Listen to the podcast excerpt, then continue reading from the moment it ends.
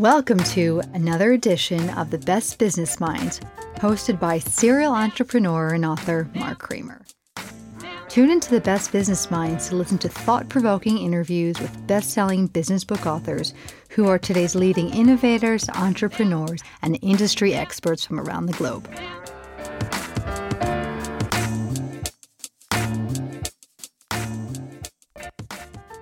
Welcome to another edition of the Best Business Minds, where we interview business leaders and academics that write thought provoking books. I'm Mark Kramer, serial entrepreneur who consults with family businesses and entrepreneurs. Let's welcome Rob Lachenauer and Josh Baron, authors of Harvard Business Review's Family Business Handbook. I'm so excited to have you guys since I work in the field. And so, Rob, why don't you tell us a little bit about your background, then Josh can tell us a little bit about his. Hi, Mark. Thanks for having us on. We really appreciate it and look forward to the conversation. Let's see, my background, uh, business background. My dad was head of uh, sales at Wilson Sporting Goods, so uh, he uh, he kind of got me into the into the world of business. Uh, first job with Frito Lay, and then Harvard Business School, and then 17 years as a partner at Boston Consulting Group. Wrote a book there called Hardball. Are you playing to play or playing to win? Which is a about competitive strategy in business. Uh, but when our third daughter, Sophie, arrived, uh, I just couldn't do it all and uh, decided to go on the dad track rather than the BCG partner track and uh, did a couple of uh, early stage startups in material science and then joined the company that became Banyan.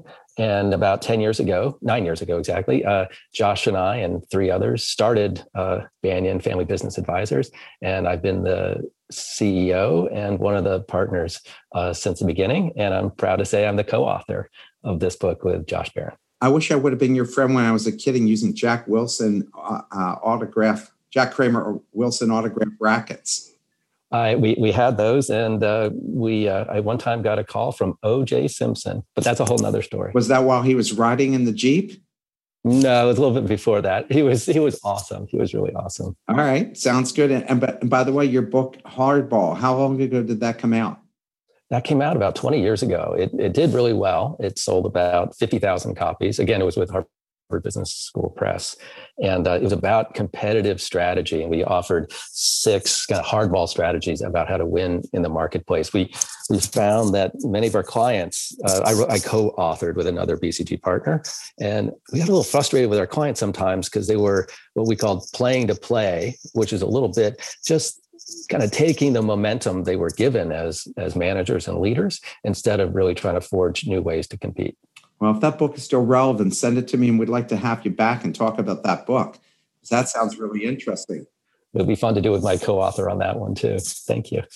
And so, Josh, tell us about your background. Sure. Uh, like Rob, started professionally in the consulting world. I went, went to competitor BCG, Bain and Company, and then I joined a spinoff of Bain called Bridgespan that works with large foundations and nonprofit organizations. And so my my first experience working with families was more on philanthropy. And then um, similar time to rob i was just trying to figure out what, what to do next got introduced to someone who became uh, one of our partners uh, became one of my partners. And um, been doing this work ever since. And i've had the great pleasure to work with uh, family businesses all around the world a lot in latin america and southeast asia um, some africa middle east it's a really um, amazing thing that we get to do work with these work with these companies uh, my academic background, um, a little bit in business, but mostly in, in, international politics. And so I actually did a PhD um, studying like long-term patterns. Why is it that sometimes the great powers, the most most powerful countries in the world, why do they sometimes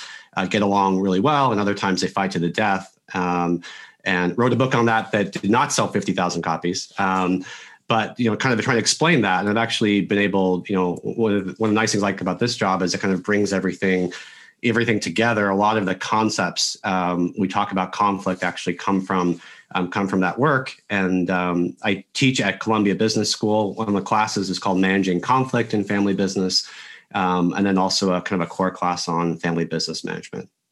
So thank you so much for having me here too. And how long ago did that uh, book come out? Because that sounds really interesting as well. Uh, yeah, well, it definitely did not make the bestseller list. Um, let's see, it was would have been uh, 2011, I think it was when it came out.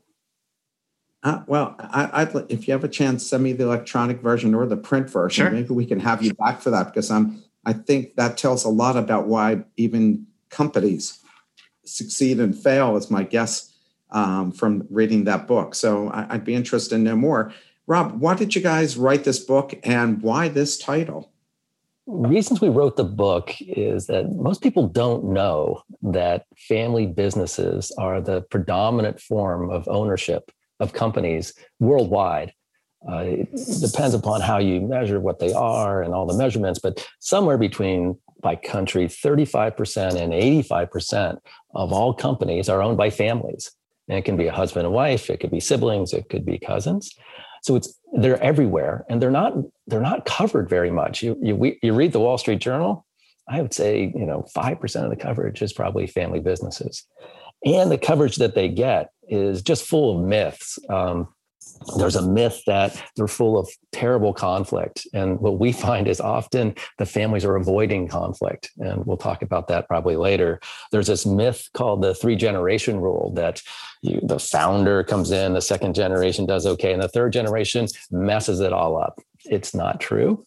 And we could list about 10 other myths that we, we found in our work were not true with these great families that we have as clients. What we did find is that they, when done mm-hmm. well, family business, we call it, as the best form of capitalism. It's a form of capitalism that not only is profitable, but it gives a lot back to the communities and gives a lot back to the, the employees. And we should uh, talk about that. The other reason, of course, uh, Mark, is if Susan Francis, who's our editor at HBR, if she calls you and says, Hey, would you like to write a book? We agreed that yes is a good answer. of course. They were great. And not, no better pressed um, publishing house to work for than those guys, because I'd say probably at least a third of the authors I interview are end up from Harvard Press because they're just great, thoughtful books. And, and that's what I like about them. Josh, what are the three things you were hoping that readers who read this book walk away with? Uh, one thing is that um, to avoid searching for a silver bullet, there's there's not a right way to run and manage a family business. Um, sometimes you'll, especially in my work in Asia, there's sort of this: we just need to write a family constitution. If we write a family constitution, all our problems will be solved. Um, it doesn't doesn't work that way, unfortunately. So there are very few things that we would describe as best practices, meaning that they're the the singular way to do things. In fact, I think we could probably count them on one hand without using all all of our fingers. Um, so that's one is that there's not a right answer. The second thing is actually, but there are there's a lot to be learned. This is a field that's been around. It's relatively recent in terms of people studying family businesses in a in a distinctive and serious way. But we've learned a lot. And to you know to Rob to Rob's you know the question about why writing it. One of the reasons why is because in our consulting practice, we'll you know get to work with only a small sliver of the family businesses um, we've had the pleasure of, of, having this great learning opportunity and want to share what we've learned with others. So know that you're not alone. If you're facing some challenging issues, difficult dynamics, all that kind of stuff, it's not something wrong with you or your family. Um, and that would be the third, you know, the third thing is that you know don't try to be searching for the you know, the perfect family you know like people put a lot of pressure on themselves that you know our family has to has to be you know get along perfectly and spend all this time together and all that kind of stuff. I think what we would really emphasize is the importance of willing to do the work together. I mean that's really the, what differentiates family businesses for that succeed uh, from those that don't is to an important extent an attitude thing. And it's a willingness to say there's work to be done. We're going to be willing to sit on you know sit around a table um, ask good questions um, invite perspectives learn from others attend webinars like this one um, and really learn about how we can improve and make some decisions together. Yeah I, I, i'm interested before you know you guys saw the list of questions that I'm going to ask. But uh, Rob, you started to talk about the 10 myths. Do you think you can just briefly tell us what those 10 myths are, and then we'll jump into the rest of the question? There are probably 20 of them, but we'll uh, let's do a do a few. Uh, and Josh, uh, help me through. But a few that come to mind is this conflict one. First of all, you know, I'll often, oftentimes you'll talk to somebody or you'll read a, the paper about a family business, and they just talk about how harsh the conflict is so many times with our clients, um, they're avoiding conflict and they're sitting back because they they worry that if they do get into hard conflict, it's going to really hurt the family and the business. So a lot of what you try to do is get in a middle ground where you're we call it the decision area where you respectfully can disagree you can work through interests and then positions and get to the decisions the reason is that decisions are crucial to the longevity of family businesses another myth we have so many of our clients i'd say 60 70% come to us and say Josh and Rob, aren't we the worst family you've ever met? Because there's some conflict and there's like kind of some craziness going on in the family. We think it's the opposite. Uh, these business families who can go across generations successfully together, owning a business together, they're needing to make huge, important decisions together meaning you know decisions that could be multiple millions of dollars of investments sometimes firing their mother and somehow they're able to stay together as a business family. I can speak about my family you know deciding what we're watching on netflix that's a hard decision for the Lachenauer family. These families stay together and they make these great decisions. I i find them so admirable that they can do it. Another thing is um, you learn uh, if you work with publicly traded companies, it's all about profits. Total shareholder return is the thing that drives your your share price more than anything else. And you know, Milton Friedman, he's the only reason uh, businesses, the only goal businesses should have is profits. This is wrong for family business. You can, as an owner group, you can choose your own goals. You can say we want to grow the value of the company. You could say we want to take money out of the company. You can say we want to control it for other reasons. Maybe just we want to work together. I was on with a client yesterday, unbelievable family. They they are in frank, they're in service of their community. They own some, supermarket chain out in the Southwest. And it's all it's not about growing profits. It's not about taking money out of the company. They deeply believe they have been given a great gift by their grandparents to own a chain of supermarkets and they want to lean in and serve their communities. They taught me how important supermarkets are to every community. I never thought about it. Every time you go out, you get food in your supermarket. It's a real statement of who the community is. So those are just three big myths that we would we'd say. Josh, do you want to add a couple? I, I think one, and we can come back to this, is this whole idea of longevity. Um, because you know, family we have this sort of idea of the three generation rule that there's this notion that family businesses just don't last. And um, you know the data really doesn't support that. Most of the longest living you know lasting businesses in the world are family businesses. Most businesses don't last you know for very long if we're talking decades you know, which is what generational generations are. Um, so i think that's one. Another is just that i think there's a, a, myth that a family business isn't a real business that basically you know if you want to be a real business you should be a public company like you know google and facebook and things like that. And um, these are the backbone of the economy um, you know in the us and globally um, they're some of the most important businesses. They're often not on the radar because the business press wants to cover Apple and, and those kinds of companies.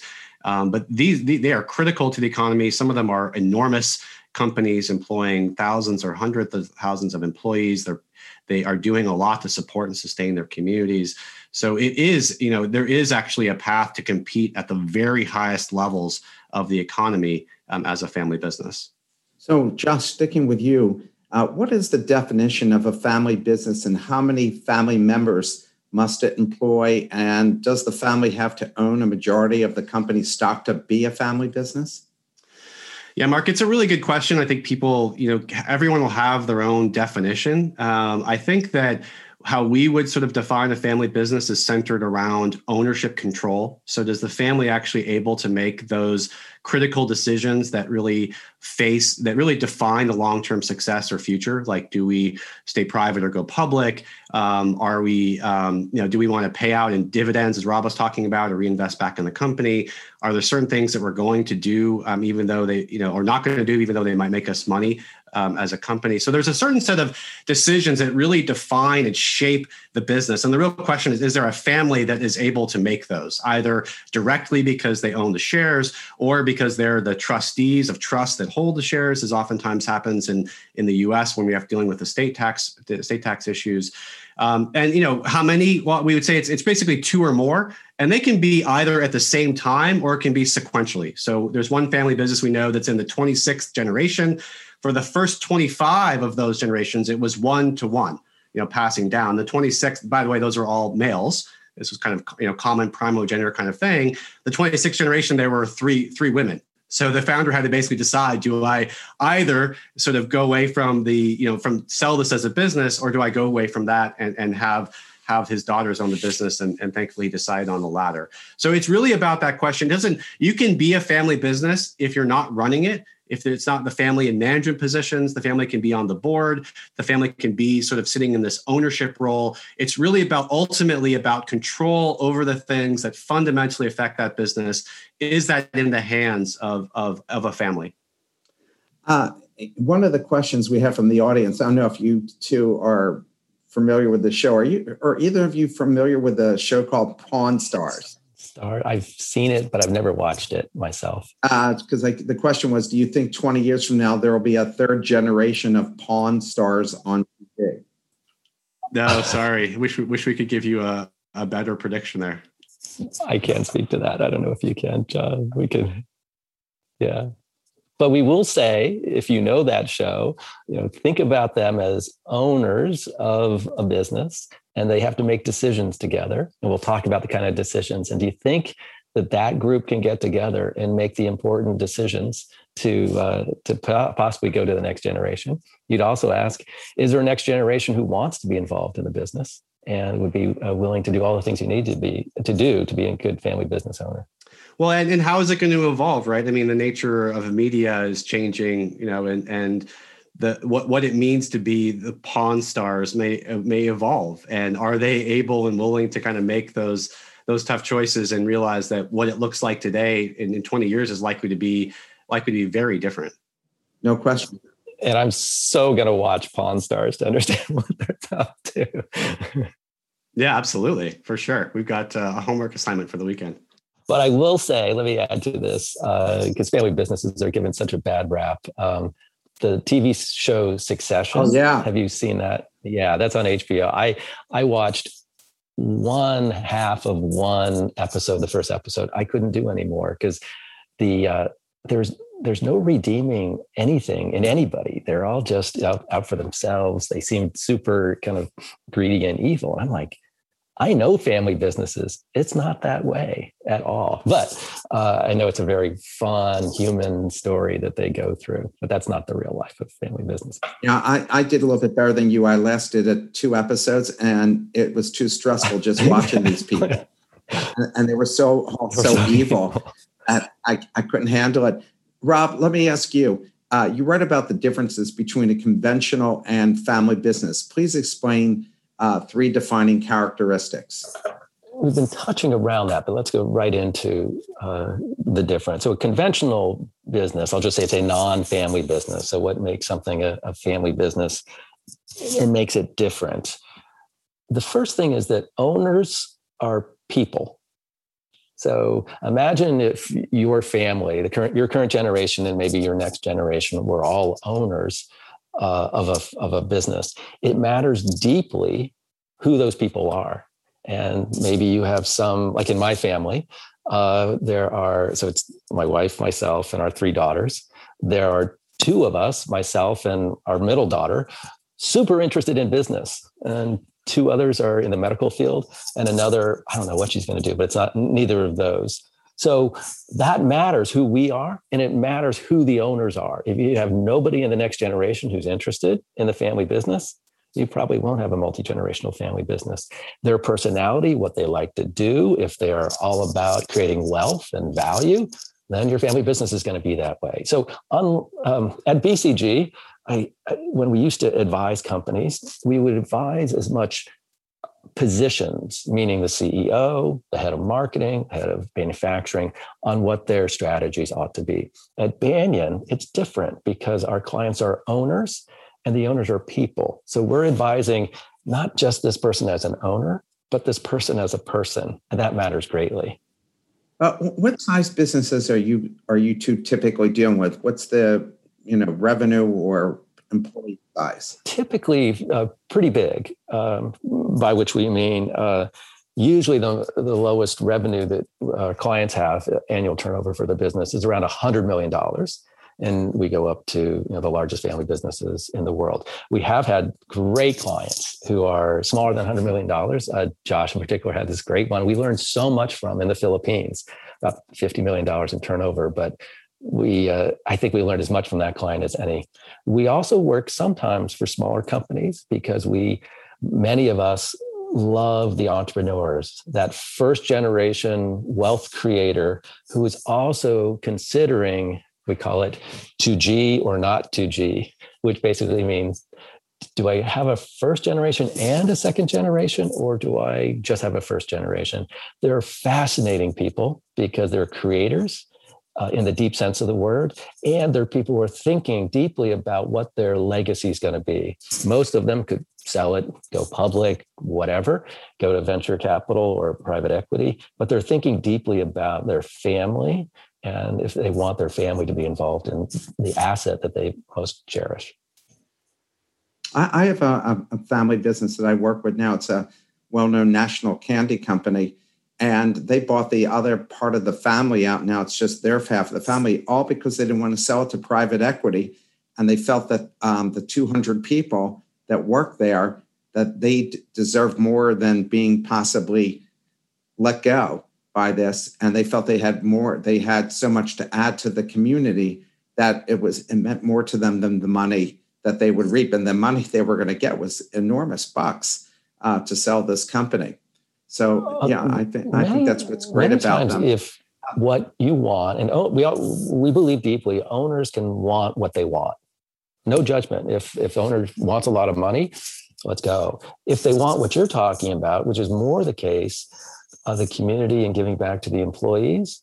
I don't, we don't judge that either. What we really want the owners to do is to think together about what we call their owner strategy. And the owner strategy is do you have goals about creating value? Do you have goals about bringing money out of the business? Or do you have goals about controlling the business so you can do the things that you're referring to, Mark?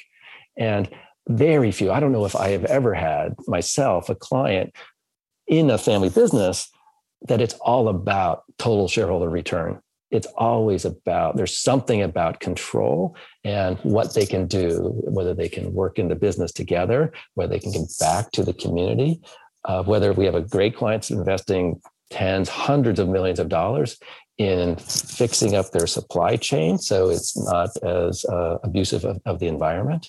These are things we why I think we're so passionate about family businesses, Mark, is what you see, which is they're not just these steely eyed capitalists. You would not find our clients in an Ayn Rand novel. you would find them uh, in, in very different situations because they have very complex things they're trying to do with their assets.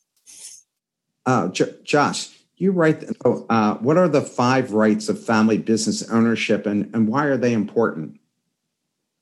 Sure, and, and and Rob was getting at this. You know, I, I think the central thesis of our book and our work um, is the importance of ownership. And you know, in I teach in a business school outside the family business program. We don't really talk a lot about ownership because in the public company setting, which is how you know, we typically most academics, most learning, most most uh, books, oftentimes are from a public company standpoint, and in a public company the owners don't get to do very much. You're basically you're buying you're buying hopefully buying low and selling high. Uh, you can go to an annual meeting. I've never been to one. Um, they're the owners are investors right? And as we're talking about with a family business it's very different. The owners they're invested in this particular business. They want it to succeed. They care about that company whether it lasts how it does um, and those kinds of things. And when we think about ownership as opposed to being sort of put into the hands of, of thousands or millions of investors, it's put into the hands of a relatively small number of people, that's when we start to th- see ownership through a very different lens. It's much more similar to the lens of how you think about your home or your car, which is that it, when you own something, you personally, you actually have a lot of influence over it. And we basically talk about that through the lens of these five rights that owners of a company have five rights that no one else has. And through those rights, they can influence it. So the five rights are first of all, you have the right to design your company. So, what do you want to own together? Is it an operating company, um, or that plus a you know a family office, a family foundation, shared property? You know, how what what do you want to own, and, and who gets to be an owner? Is it everyone who's a descendant of the founder, or some for some families just those working in the business? and how is ownership how is ownership shared is does everyone get to uh, share control equally or as in some families you might have a bunch of owners but one person gets to make all those decisions right? So there's a whole designing of of your family business. Um, the second right is to decide which means when you own something you get to decide basically everything of importance about it you know from the strategy of the company to the color scheme on the headquarter walls and kind of everything in between um, and of course, you know, as the business and the family grows, you don't want to make all those decisions yourself. You have to figure out what do you keep versus what do you delegate. What do you make at the moment, you know, as a decision? What do you create policies around family employment or dividends, things that might be controversial? So the second one. That the third one is one that Rob's covered well, which is you have the right to value, which is basically you get to define success for yourself. What what do you want? What do you not want the business to achieve? Um, the fourth right is you have your right to information. As an owner, you get to know what's going on. You actually get legal access to financial documents and everything else. And how you share that information with the rest of the family, with the rest of the ownership group, with your employees has a lot to do with your ability to create the kind of like capital that your business needs, the relationship capital. It's one of the things that makes family businesses different is that they're able to build and establish long-term relationships that have real real value um, and how you use information affects you know the ability to create and sustain that relationship capital.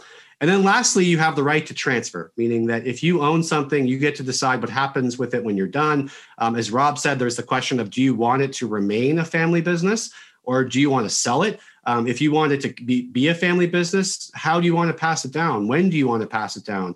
Um, how do you want to develop and train the next generation to be able to step into those roles? So a lot of a lot of work to be done. And so basically, when we you know said at the beginning, it's not about a silver bullet. It's about the five rights we found to be a really powerful way of understanding the key choices that the owners of a business have to make which have a significant impact and how you make those choices has a significant impact on the way in which your family business will either last for generations or if you don't make those choices well if you don't do the work of ownership well the family business is, is not going to last. This goes along with it. You touched about this a little bit earlier but what is the longest enduring family business you've worked with and what is their secret to longevity? The uh, the longest one I've worked with, Mark, is uh, 18th to 19th generation. Wow. And you'd think by then they kind of would have figured it out. so why were they talk, you know, talking to us? But in that itself is part of the answer of why they had the longevity. Um, we think common in the culture across family businesses that go across generations. They we call it the law. they learn, they adapt, and they work together. So this was a family having done it successfully across 19 generations, still wanting to learn about what the best practice is, is to keep themselves together. Adapt in their case, super interesting. They're a very Catholic family, and they had a code of values which were very uh, akin to the Catholic faith. But some of the members of the family, it's a very large family, had married uh, Muslim spouses. So what were they going to do? And what their their value set? They said, "Oh, our value set. There's some fundamental Christian values that we have that overlap with many Muslim values, and they they adopted and changed, adapted their value set to fit the new reality of who their family was." And finally, the work part of it so interesting that they they were very structured family and they were always putting a roadmap out in front of them. They had about a two or three year roadmap of work they needed to do. It's either work on the family values, work on the business assets, work on bringing the spouses in. And that was just part of what their value set was. So it was fascinating to see a family that was able to stay together, a large family to stay together and uh, continue into the 19th generation. Uh, that's incredibly impressive. What part of the world are they located? Yes, meaning they're so they're a global family. Uh, they have people in Europe, people in the States, people in Asia.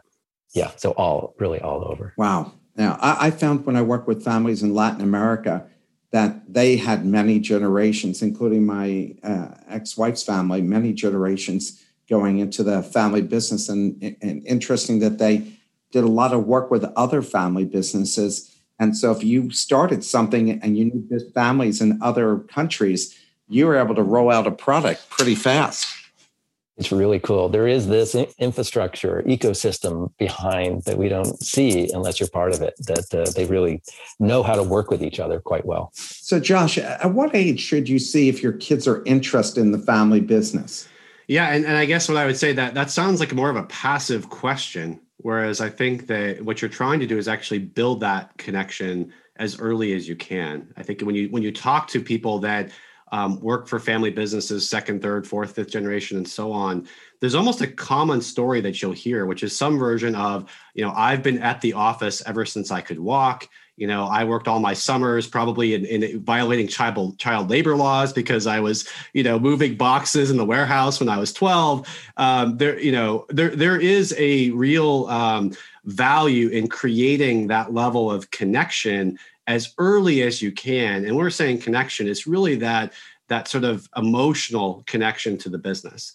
And so what you're trying to do is to build that. And I think the families that are most successful here let that blossom over time um, and really try to figure out and find the right time to have this question depending on where you know where each person is in their own career. For some people you know it's sort of a you know that this is the place they've worked their entire life um, and that works quite well um, for others, they go through, they work outside, they go to go to school, um, and then there becomes a time when they'll uh, they'll sort of realize that's the right thing for them. And so, you know, and I've seen some really. There's one family business we know that you know the the current CEO was um, in a band for 20 years, no interest in business whatsoever. Um, but that was sort of his passion. And then he decided he was interested in business. So they found a, a path for him to go on. It turned out he had a real aptitude for it. Um, and then they ultimately, uh, you know, ultimately elevated him after several years and all those kinds of things to this senior leadership position. And so it, it, I would say it's not it's not a, a one size fits all. It's trying to find that right moment for someone to come into the business. But the common denominator is making sure that they actually have that connection first, um, because then they'll always kind of have it in the back of their mind uh, that maybe it's the right thing for them at a particular moment in their career. Josh, just to uh, uh, add on to this, I- am wondering, please, uh, do you think it's better for the kids to go directly into the family business and be trained in the family business right away, or should they work for other businesses first and then join the family business because yeah. I've had family businesses tell me uh, both.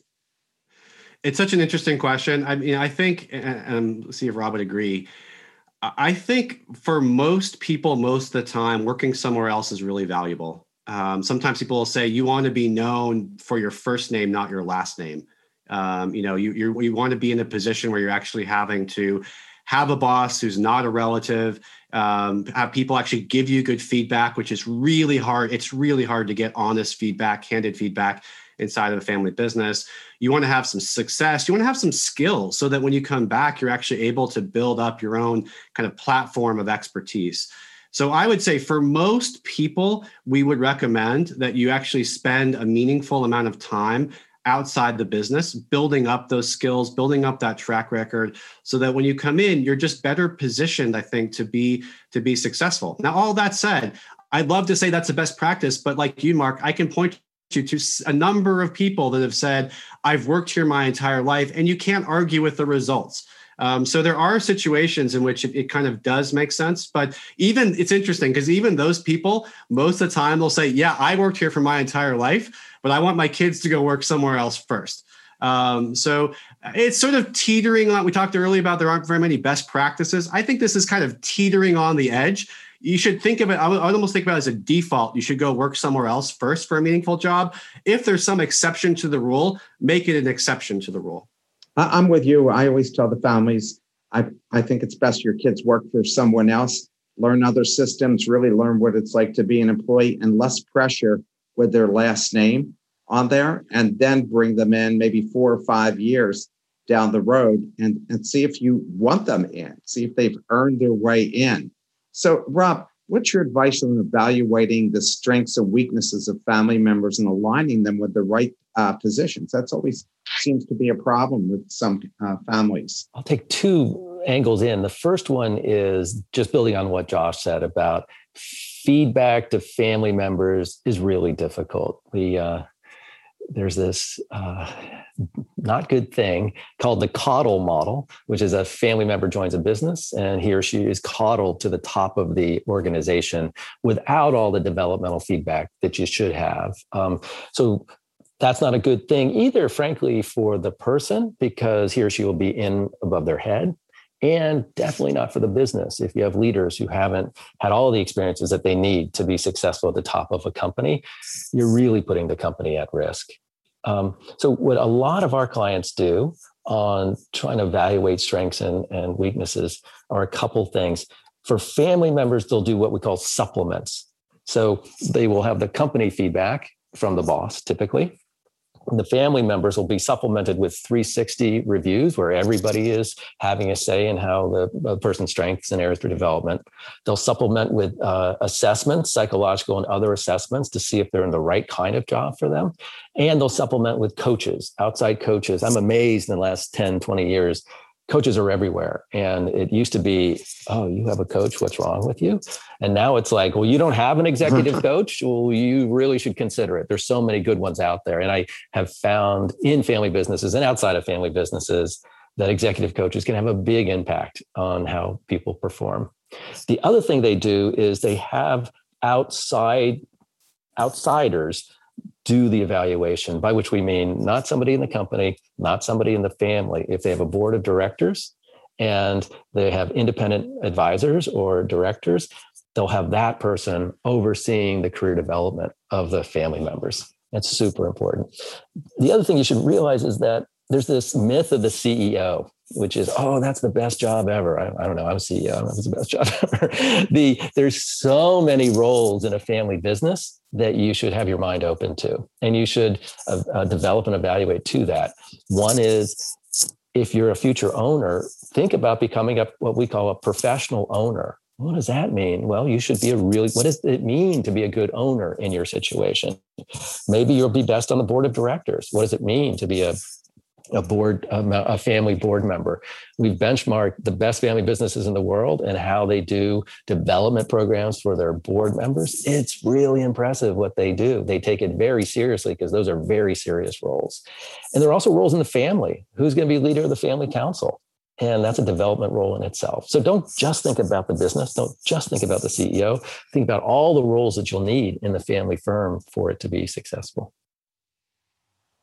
I agree with you. The CEO job is not necessarily the best job uh, to go and get. And a lot of times I have a family where there were um, three kids, and the brother thought he should rightfully, because it had always been males. But I told the father the sister was the best equipped uh, to handle that CEO position. And, and he felt that it would be embarrassing if he wasn't the CEO. But I said to him, You've got skills that your sister doesn't have that you'd be much better placed in this part of the company.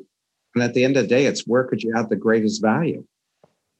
Yeah one of our clients has a great term for that. He calls it highest and best use. What he always asks what is my highest and best use? And then what's uncle tom's highest and best use? And i found that a useful uh, turn of phrase. So josh where is the best place to start family members? Sweeping the floor or a department that matches their skills? What, what do you tell your clients yeah, I, I, and again, I'm not sure there's like a single best place, but I think a few things that might be helpful to consider. Um, one is to to make it a real job. Um, you know, I think it's good. You know, training programs and uh, exposure; those, those are fine as like an entry point. Good to kind of see things, but I think those that are actually able to be uh, most successful are are really creating and building careers. And um, I was talking actually to one my, my class a couple weeks ago. I had a uh, someone from a, a, very large family business. He's second generation. Um, you know, at a relatively young age, has become the chief marketing officer for this really incredible uh, brand company. Um, and and he said uh, we were asking him like, what is what are your secrets to success? He said, well, I always I always thought about building a career. and you know i was i didn't know if that was going to lead me to this job or or maybe inside the family business or outside the family business but i know that i've actually built real skills and uh, that that that sort of gives him the confidence to do this role or if it doesn't work out you know he said i'll go do something else and everything everyone will be just fine. So you want to get people on a a path you know even if it's starting out in more of a, a training role towards getting into a real a real career um, the second thing is you, you want to pick the right level for someone to start. And, and, maybe it's somewhere between sweeping the floors and CEO, right? Where you want, I think the ones that, you know, that I've asked this question and that they found to be successful are the ones that have actually been able to build on a pathway to success. So, you know, they started in, in finance and accounting and then helped to kind of build up the, you know, the systems and so on. And that positioned them to be able to step into a leadership role down the road. Um, so you, you want you want to be thinking about how are you building up your your credibility within the family business, not just with the family, but with all the non-family folks that you're going to have to work with, and and potentially be in a leadership role uh, with someday. So trying to actually fill, think about how are you how are you creating that, and then the third thing is I would at least consider um, how are you are you sort of right in the spotlight or maybe somewhere to the side, and and oftentimes you know one of, one of the things that family businesses struggle with is is having your own space something to call your own. And if you're kind of going right down the center of um, you know of the family business into the most important area the spotlight is kind of shining right on you. You might be sort of getting into conflicts or issues with someone else so you know a lot of success of people saying you know let me let me work on this new project or let me work on something different let me take something that's not sort of in the spotlight build up my strength, have a little success that I can actually point to over time. Um, that gives me a further platform to be successful down the road. All, all, good advice. So, Rob, in the book, you write about internal family competition. How do you manage it in a way that doesn't turn out like those popular 80s shows, Dallas and Dynasty, and of course, the one you mentioned earlier today? Succession, yes. Or uh, Pawn Stars, I don't know. um, the, the uh, there are many things you need to do, but let me just focus on one, which is which is trust.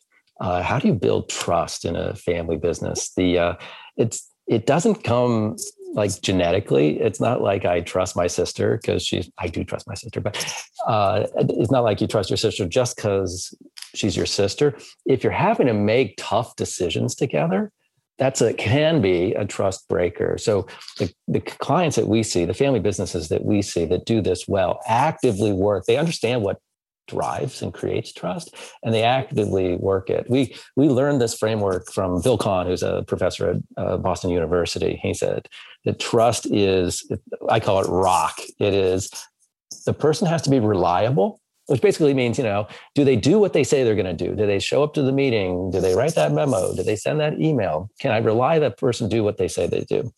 Two, are they open? Do they do you really think they're telling you what's what's real in their in their heart? Three, eh, are they competent? Are they, you know, are they in the right position for them that they can deliver the value that they're trying to do? And the fourth one is are they caring? Meaning do they care more about as much about others as they do themselves? So rocc rock.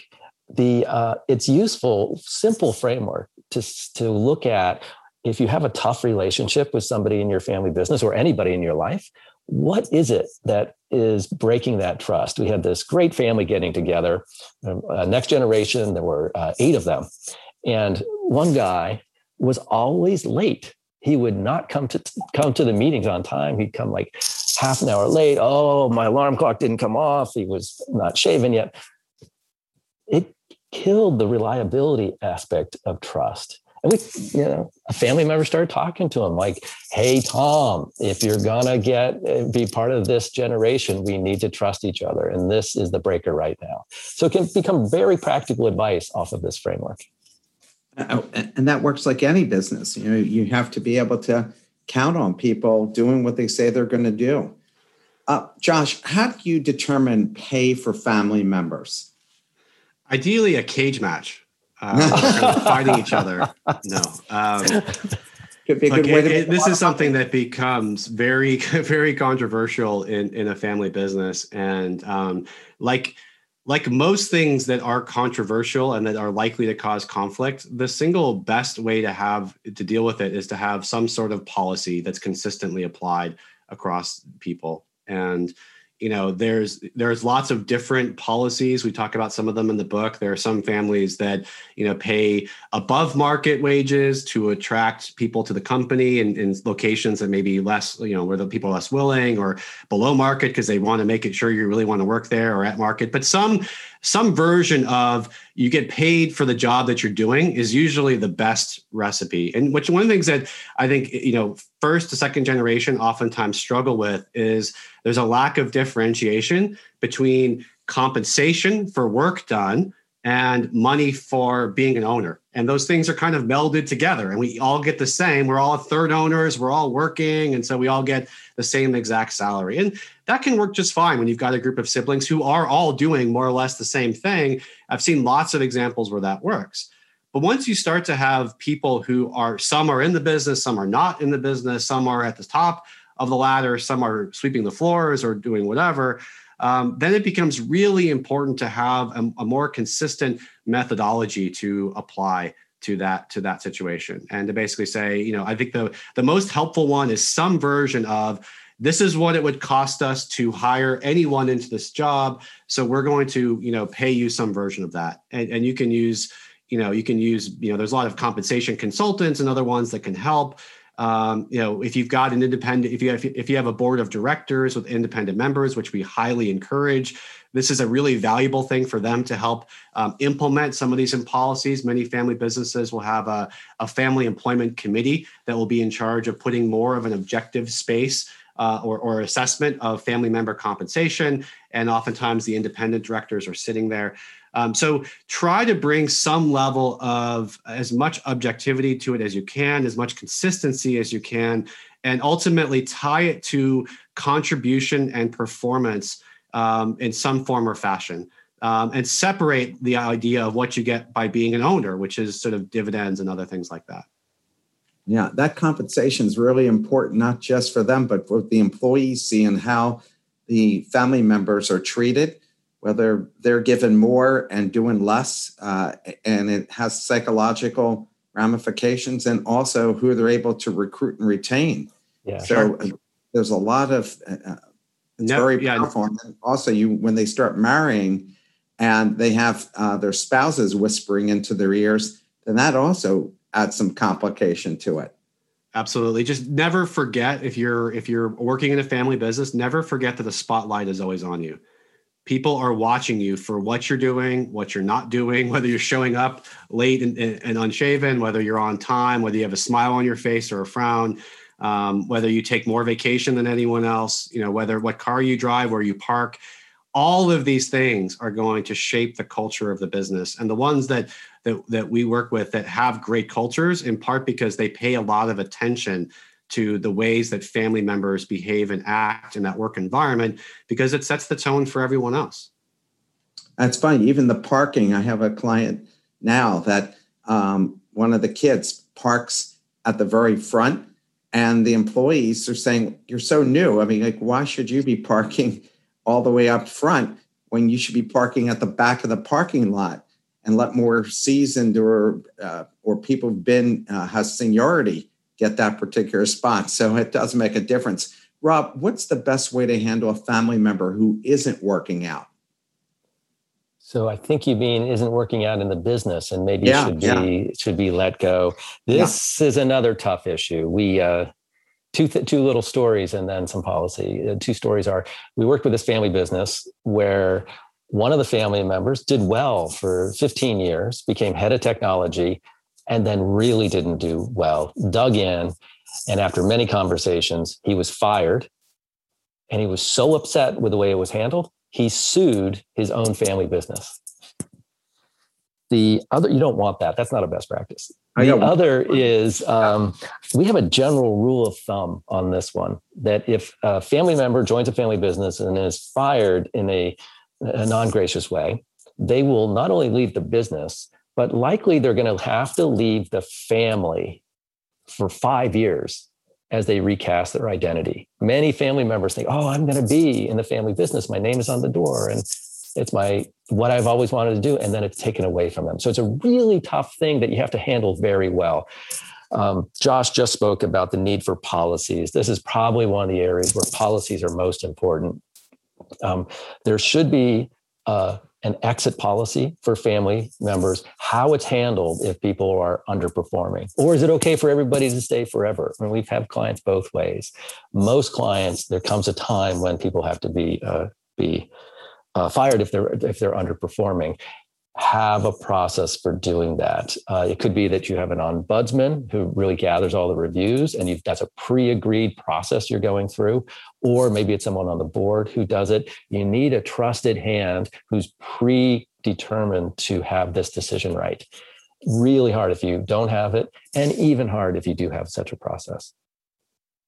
Uh, Josh, you write that non leading family members can have a significant impact. Can you give some examples? Sure. Um, and one of the things we talk about in the book, in, in, terms of governance, we talk about the idea of four rooms. That these are four key areas, and, and the, the work to be done in a family business happens in these four different rooms or spaces. You have the management room, which is where you run the company. You have the boardroom, which is where you make strategic decisions, you hire management. You have the owner room where you make that sort of relatively small number of big decisions, like do we keep the company public or private? Um, you know, do we reinvest uh, or, or pay out dividends? And then you have the family room, which is where you try to keep the family unified. You do you develop the next generation. And so if you think about it that way, you know, the CEO is the leader of the management room, which is really important. It's a, it's a critically important job. Um, but all the other three rooms are also really important that family businesses that that succeed are ones that that have good functioning boards of directors and and owner councils and family councils and they've got spaces to do all this different work and it turns out that being a great CEO doesn't mean that you're actually going to be great at any of those other three. In some ways, it's almost the opposite, where if you're a CEO and you're used to basically people coming to you and you sit at your desk people come with you with decisions and you say this is you know is it a b? And say no it's c like and we're done. That's the way we're going right? That's not that's not how leadership happens in the the boardroom or in the owner or family rooms so it takes very different kinds of leadership, especially when your your goal is to build consensus, um, to get people aligned and on the same page. Um, it takes very different a different form of leadership to make that successful. And so, not only do family businesses require multiple leaders to be successful, they require different kinds of leadership. And so, if you're not the kind of person who sees themselves running the company one day, it doesn't mean that you can't, or even working in the company, it doesn't mean that you can't have a significant impact on its success. You can't have make a major contribution through one of these other spaces. Uh, Josh, uh, there's a question from the audience here. Do you have any advice or rules of thumb regarding buy sell agreements? Yes, you should have one. you, you. By the way, if you don't have a buy sell agreement, you still have a buy sell agreement. It's basically whatever the whatever the the law says in your jurisdiction, and it says something about what happens in the event of a dispute or a desired sale. And uh, trust me when I tell you this, you don't want what they what they're going to offer um, because it will oftentimes be the liquidation of the company for sale. Um, those are the kinds of remedies that the law has. And so rather than relying on that, you are so much better off developing the terms of, of how you want those kinds of transactions to work in your family. Who's an eligible buyer? Who's an eligible seller? Um, you know what how are you going to determine the valuation? These are things that you families will oftentimes just sort of operate by handshake or maybe there's just some agreement that's gathering dust on a shelf. Um, and and you know the, the problem with that is that it works perfectly fine up until the moment where it doesn't work at all. And you've got this big dispute that you it would have been great to have some rules and some processes and set up. So make sure you've got a buy sell agreement that clarifies the rules of, of how shares can be sold or transferred sometime or a shareholder agreement that covers some of those things. Make sure you understand it. Make sure that it's been updated to actually make sense for the environment of today. And beyond the agreement, think about the process, right? What, a lot of families will do is not just sort of say, okay, we've got these rules, but how does it work in practice? Do you, you know, many families will have an annual window. They'll do the valuation, then you'll have a month where people can raise their hand and say, like to sell. Then you've got a, a waterfall process of who can buy. It's all very well orchestrated. So these kinds of issues can be a huge source of conflict. And the more that you can get out in front of them and create the agreement and the process to implement it, the better off that you'll be. I, am to agreement with you. We have an, a question, another question from the audience, and is, and I don't know if either of you can answer it or want to answer it. Any comment on the Purdue Family Pharmaceutical Company about how to handle lawsuits in the public public scrutiny? Which one of you two wants to take that one? um, I don't know enough about it to speak deeply about it. It seems like it, it's a family, um, a, a, set of owners who lost their way and lost touch with what really matters uh, in running a, a, fa- a, business and running a family business. Uh, I don't know that society in a major way, and a terrible impact on society, and not to like explicitly tie your behavior to actions that were so detrimental to so many Americans and people worldwide is a tragedy. Is it just a deep, deep, deep tragedy? I, I don't know if I. So here, this might uh, also follow into this. Should family businesses have a board of directors or an advisory board, and what size should a family consider this, and what should be the composition, family and outsiders? Those guys probably should have had themselves, you know, independent board members to help them manage. They got off the rails. Yes. Um, so beyond Purdue, about the the boardroom is a really important question to to address as your family business grows. The um, the first thing to think about is what's the role of a board of directors, and it's really about oversight of the business. It would the decision rights typically in a board of directors are hire, fire CEO, approve, don't set, but approve strategy, set the annual dividend, compliance issues, succession planning, and a few more. Uh, major acquisitions typically come through there too. The um, of those decisions, like, do we need a board to make those decisions? I think there, there are two things that often come into play when our clients are considering uh, putting in a board when they haven't had one before. One is there can be a lack of expertise of the family on these topics well, we uh, we we're moving away from a family CEO. We're going to an outside CEO. We've never done that, and I don't know who in the family is good at that. And they could get a, a, they could hire a headhunter, uh, executive search. Many families say this is a long term thing we're doing. You know, we're thinking about not only the CEO, but we're actually thinking about the whole succession plan in, in the business. We want someone who's been there, done that, and they will put a board in with expertise on that. The second thing that I see often is the um, shareholders, the owners, who are a little bit more distant from the family, uh, the, the, the direct owners or the, the owner operators, often want a board because they're looking for a trusted voice of their family members and also some independence that they can talk to about this is what I'm being told. How, with all of your experience, how do you see it? And the family members who are deep in the business like it too, because there's this other uh, arbitrator of fairness, is what we often say. Someone who's on the outside, doesn't have skin in the game, can say, well, from my experience outside, here are the things that you need to consider. So there's no magic number, you know, 50 million in revenue. It's more what you want the board to do and why you want the board to do these things. So we have a, couple minutes left here. And uh, so this is a question from the audience. What are the differences between the best kinds of leaders for board, owner, family rooms? And might they be the same person? And is it best to have different leaders for all four rooms? Which of you would like to tackle that one? In 30 seconds. 30 seconds, yeah. So um, I, I, I think we talked a bit about yes, they are different kinds of, of leaders. Um, I'm not sure there is a great answer because it depends on how many people the family has. In some cases, there aren't enough spots to go around, enough people that are committed. Um, but I think more often than not, when we're talking about families that are large enough to have multiple people occupying those, there is real value in sharing the burden um, and, and, having people step into different roles. It increases engagement. It brings different skill sets to the table. Um, it allows people to to play different. You know, so I might be the CEO, but I'm on the board. I'm not the chair of the board, or I'm on the owner council. I'm not the chair. It gives you a different vantage point. So I, I think if you can, bringing multiple voices, perspectives, and talents into those leadership roles is going to help you know create a little bit more resilience of the family business and the governance structure. Well, I think that TV show uh, has the conqueror, right? He's the leader and the family leader of that show. So, uh, uh, Josh, and this is the last question, and I'm always fascinated by what you know. What's the right answer here? Is what's your advice on whether to gift the children, family members stock in the company, or sell it to them? Many families I work with want to hand the kids the company. What, what's your position on that? Yeah, I'm, I'm. Look, I'm not sure if there there's sort of like a a best answer here. Um, you know, I think oftentimes this comes down to what's most efficient from a you know estate planning perspective.